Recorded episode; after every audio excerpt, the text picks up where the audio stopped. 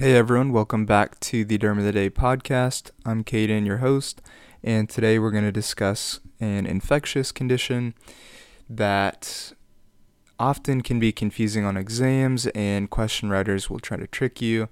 Um, with other presentations. So let's jump right into our presentation. Today we have a 42 year old female armadillo breeder presenting to the family medicine office complaining of numbness and tingling in her right hand for two months, as well as associated skin lesions.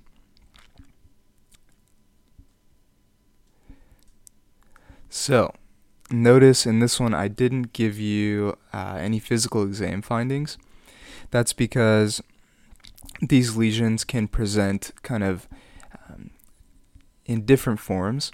And the key from our question stem was the numbness and tingling as well as skin lesions. So, that combination of numbness, tingling, kind of sensory loss, as well as skin lesions should point you in the right direction here.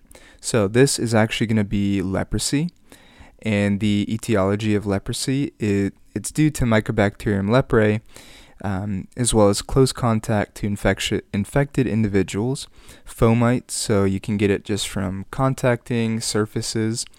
Um, you can get it from soil, and armadillos, classically on exams, um, can give you or transmit this bacterium. The pathophysiology of leprosy, it is T cell mediated granulomatous inflammation of the skin as well as peripheral nerves. So, that's what gives you your skin lesions as well as the kind of neurologic symptoms is its granulomatous inflammation of the skin and nerves. Clinically, you can have macules, pa- excuse me, macules, plaques, and nodules, and changes in peripheral sensation, muscle atrophy, and hair loss associated with the cutaneous conditions. And to be honest with you, most of the questions I've seen on UWorld or on the actual exam for leprosy, you could definitely make the diagnosis just really with the combination of skin changes and then loss of sensation in the same area. Most of the time, that was enough for me to answer these questions.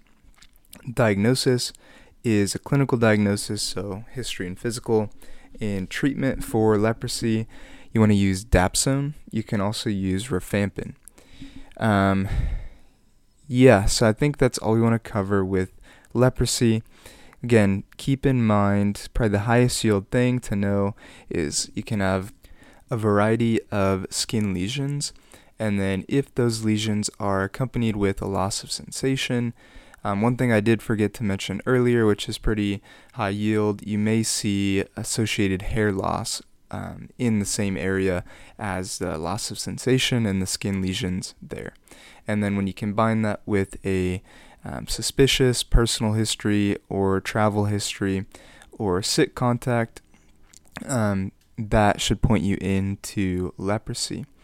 Um, one more thing that I will mention um, one of the di- differential diagnoses for leonine facies, and I encourage you to look that up, um, is going to be leprosy.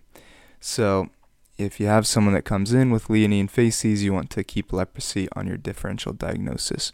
Um, and then remember, treatment for leprosy, dapsone and rifampin are going to be your go-to agents. So hopefully this helps. Hopefully gets you a couple questions right.